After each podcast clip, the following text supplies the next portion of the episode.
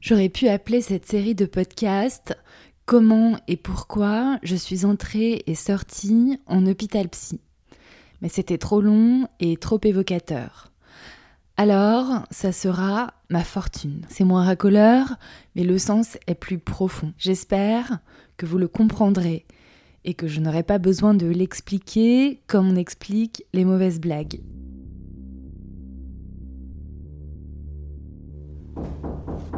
Oui.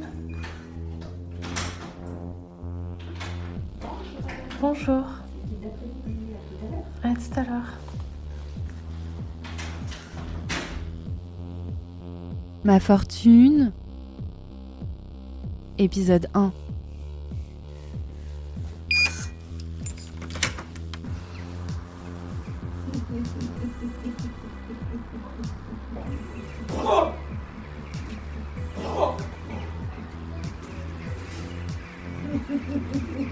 En hôpital psy m'a rappelé mon entrée en prison. C'est peut-être pour ça que ça m'a pas trop effrayée.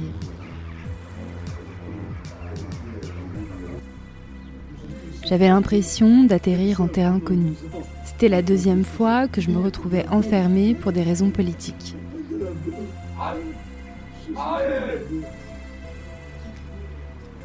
La première fois, j'avais voulu braver la police tunisienne.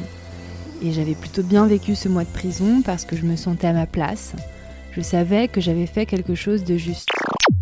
Le procès des reporté au 12 juin en Tunisie. Deux Françaises et une Allemande sont jugées pour avoir manifesté seins nus le 29 mai dernier à Tunis. En attendant la reprise du procès, les activistes devront rester en détention. Le juge a refusé leur remise en liberté sous caution.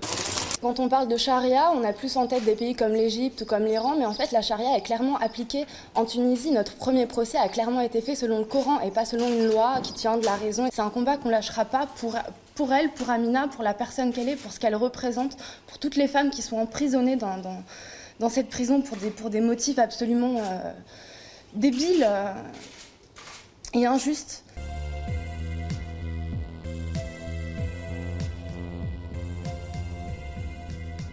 Le deuxième enfermement, celui en hôpital psychiatrique, c'était parce que j'ai voulu défier les transactivistes et leur violence m'a eu à l'usure.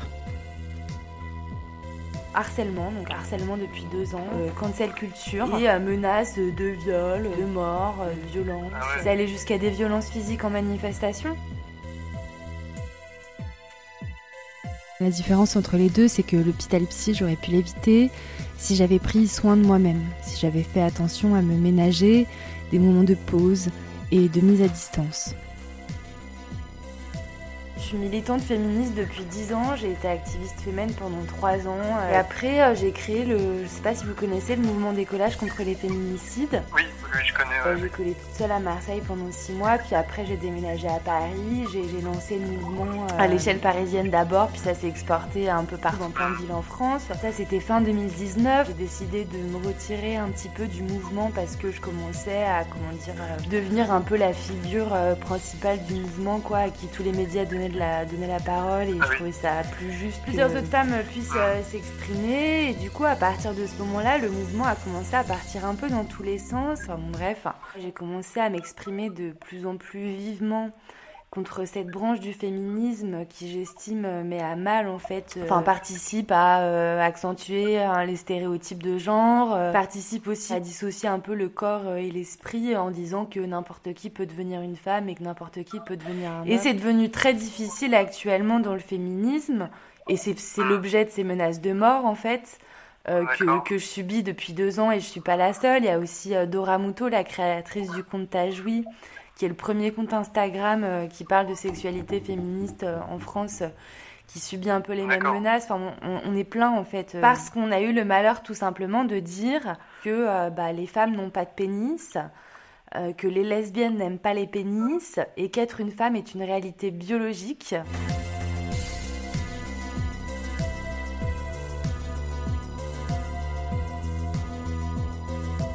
L'hôpital psy, même si j'essaye de sublimer cette expérience en la comparant à la prison, en m'érigeant au rang de prisonnière politique et en vous la racontant dans ce podcast, je l'ai mal vécu. Ça a été le moment le plus dur de ma vie, le plus pourri. Alors voilà, je vais vous le raconter. Je suis restée un mois et demi en hôpital psy et je n'ai quasiment aucun souvenir des deux premières semaines. Je sais juste que je les ai passées dans mon lit à regarder la saison des Marseillais à Dubaï. J'étais mutique, rongée par l'angoisse. Un truc que j'avais jamais connu avant, un truc qui me tordait le ventre, qui me donnait des sensations de vertige, de la tachycardie, des bouffées de chaleur, une sensation de néant, de froid, de mort. Jusqu'à aujourd'hui, l'expression la plus simple que j'ai trouvée pour décrire cet état, c'est la douleur mentale. Comme j'ai parfois eu très mal au ventre, là j'avais mal à ma psyché, j'avais mal à mon âme. Souvent, les infirmières m'ont rappelé que la différence entre l'angoisse et l'anxiété, c'était que l'angoisse n'a pas d'objet particulier. L'angoisse sur à la fois tout et rien. C'était mon cas. Et c'est ça qui était particulièrement difficile à gérer. Quand une idée vous rend anxieuse et vous paralyse, vous pouvez chercher des stratagèmes pour la chasser, la remplacer par une autre, prendre du recul, relativiser. Mais quand votre stress n'a pas d'objet précis, c'est beaucoup plus compliqué de le faire disparaître. Vous ne pouvez chasser ni le tout, ni le rien. Alors, j'ai été obligée de faire avec. Accepter de devoir prendre des médicaments pour survivre. Comme je n'ai quasiment pas parlé les deux premières semaines et que je ne sollicitais pas les infirmières quand ça allait mal, je pense que ni elles ni les psychiatres n'avaient saisi l'ampleur de mon problème. Un soir, j'ai fait une attaque de panique au moment du repas, quelques minutes après la prise de mon traitement. J'arrivais plus à parler, j'avais l'impression que ma tête allait exploser. Et puis le Seresta a fait son œuvre et 30 minutes après, ça allait mieux. Quelques jours plus tard, la psychiatre doublait ma dose d'anxiolytique. À partir de ce moment-là, mes journées sont devenues plus gérables. et puis j'avais fini les Marseillais à Dubaï, donc ça m'a forcé à trouver d'autres occupations, à me mobiliser, comme disaient les infirmières. Il y avait tout un champ lexical propre à l'hôpital psychiatrique, comme cette expression se mobiliser. Il y avait aussi les six besoins. Les six besoins, c'était des cachets en plus de votre traitement habituel que vous pouviez demander à n'importe quelle heure si jamais ça n'allait pas. Il y avait aussi le fait d'avoir une demande. Bonjour, quelle est votre demande? Je voudrais savoir euh, quand est-ce que je vais voir le psychiatre? Aussi, le soir où je suis arrivée, j'étais complètement shootée parce qu'on m'avait filé un truc super puissant aux urgences. On m'avait prévenu que ça allait m'endormir. Et l'infirmier de garde de l'hôpital psychiatrique m'a dit que j'étais sédatée. Vous êtes sédatée, madame. C'est un joli mot pour dire euh, vous êtes shootée, madame.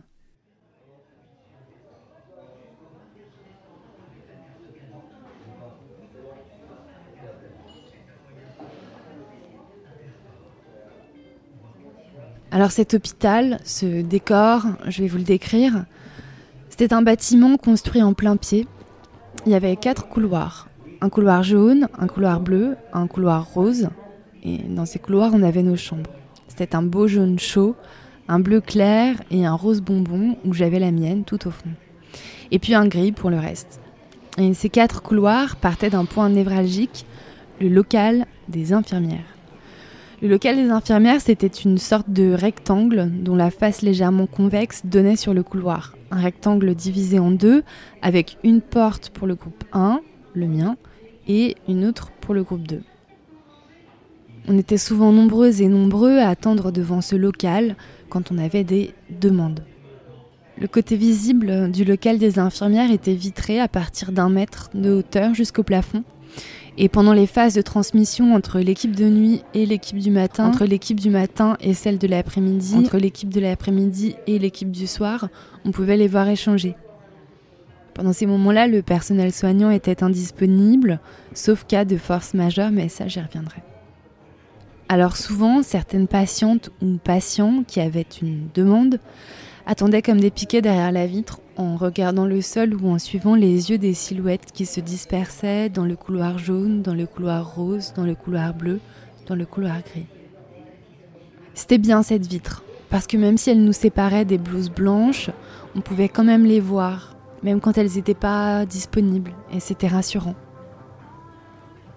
Des fois, je ne savais plus très bien qui regardait qui à travers la vitre, et je me disais que cette frontière était très fine, qu'à quelques hasards près, ça aurait très bien pu être moi l'infirmière et elles et eux les malades. Devant ce local, il y avait une sorte de carrefour qui distribuait l'accès vers plusieurs pièces communes. Deux salons télé que j'ai très peu fréquentés, donc je vous en parlerai pas trop. La grande salle de jeu avec un plafond haut d'environ 5 mètres qui donnait sur le jardin. Cette salle, j'ai dû la fréquenter parce que c'était là qu'on faisait la file pour les traitements de mon groupe, le groupe 1. Avant le repas, on avançait en file à petits pas pour disparaître derrière la porte qui donnait sur une petite remise où les infirmières distribuaient des gouttes et des comprimés. Moi j'avais que des comprimés. Puis quand c'était fini, on avançait vers la deuxième file, celle du réfectoire, où on nous servait un repas infâme la plupart du temps. Souvent le personnel avait quelques minutes de retard, alors je m'asseyais avec mon casque blanc vissé sur les oreilles, mais il y avait toujours la radio à fond, fun radio, et ça transperçait mon casque et ça me saoulait. Au bout d'un moment, la porte du réfectoire finissait toujours par s'ouvrir. Et comme la plupart du temps, quand il y avait de l'attente, on se dispersait sur des sièges et puis on s'asseyait, et eh bien à ce moment-là, la file se reformait. Dalila, passait toujours devant tout le monde, comme si elle avait un passe-droit, et ça nous faisait sourire. Je vous en parlerai de Dalila. Je l'aimais bien. Moi, je préférais prendre mon plateau pour aller manger dans ma chambre en regardant les Marseillais. Heureusement qu'on avait le droit de faire ça parce que ça aurait été trop dur pour moi de devoir manger avec les autres.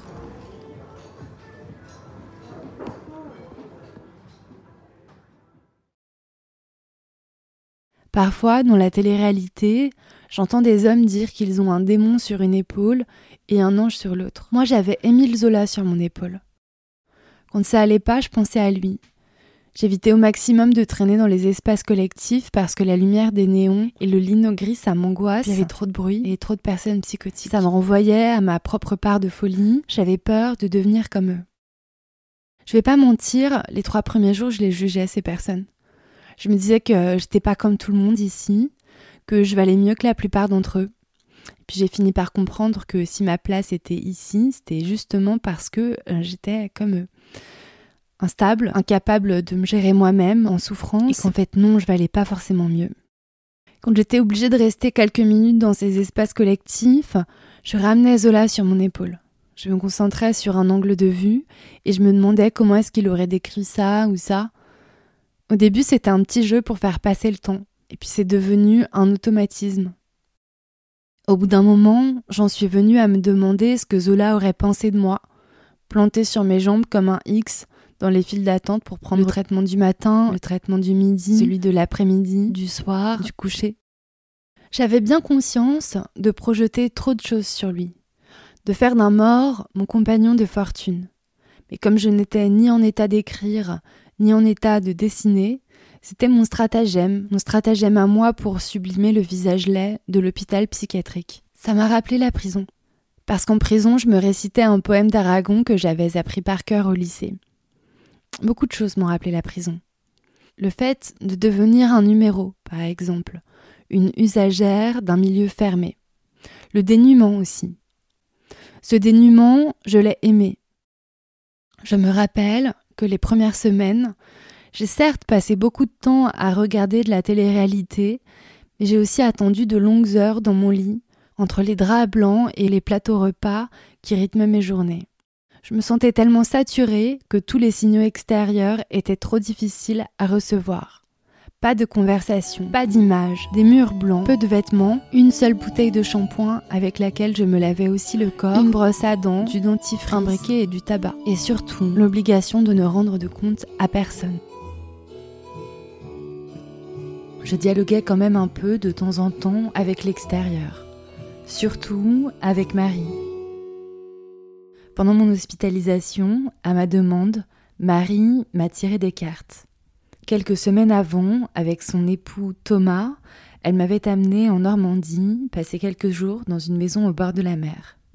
Alors parfois, quand ça n'allait pas, je ramenais Marie sur ma deuxième épaule, juste à côté de Zola, et je m'accrochais à ses tirages. En fait, tu vois, euh, la carte de tarot, l'étoile, c'est la carte numéro 17. En fait, euh, elle vient juste après euh, la tour qui est la carte numéro 16. En fait, la tour qui s'effondre. La tour, c'est un effondrement, un peu une catastrophe, euh, une remise à zéro. Et en fait, donc euh, l'étoile, elle vient juste après ça. Et c'est la carte de l'espoir. C'est la carte de l'espoir, euh, mais même plus que ça, en fait, euh, de, de la foi, de la confiance dans l'univers, de la confiance retrouvée. C'est euh, la lumière qui brille dans la nuit. Et juste, je voulais te dire, euh, l'autre jour, je lisais un livre sur le tarot où en fait le nom des cartes était écrit en allemand. Et la carte de l'étoile en allemand, c'était écrit Der Stern. Ça s'écrivait comme ton nom, Stern. Et du coup, voilà, peut-être que c'est un signe, je voulais te le dire.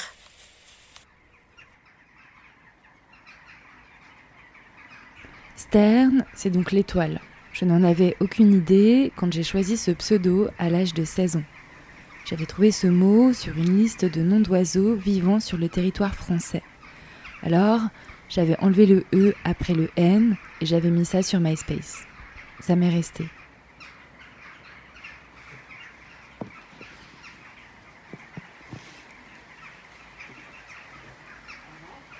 Un jour, j'étais dehors en train de fumer une cigarette un peu avant l'heure du repas.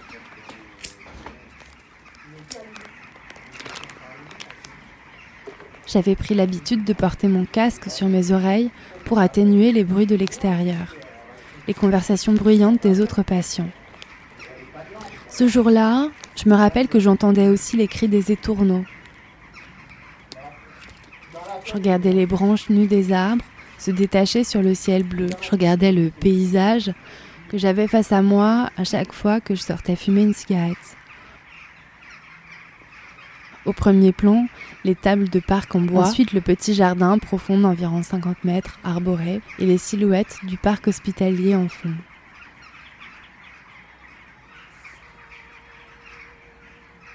Ce jour-là, mon cerveau était certainement encore en boucle sur Zola, sa vie, son œuvre, sa langue.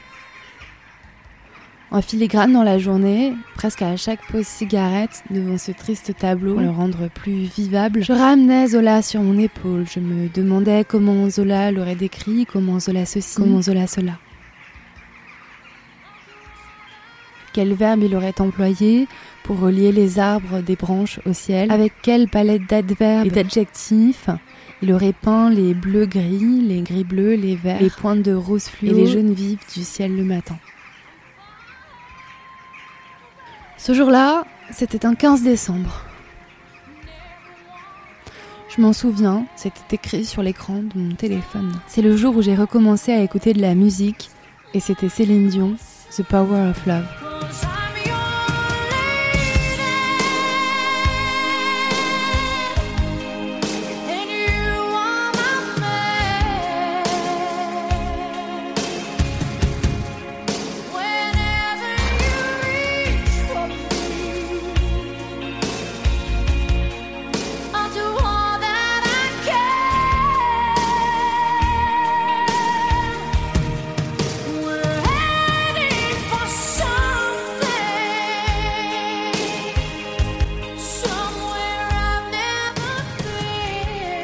Quelques semaines avant, j'avais vu un documentaire au sujet des divas sur Arte.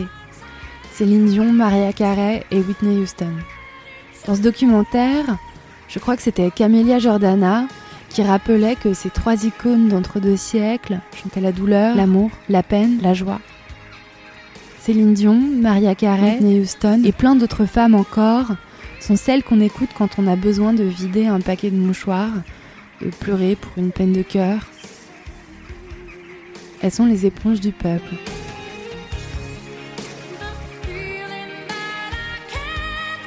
Elles nous aident à absorber les émotions difficiles et les font sortir si on appuie dessus.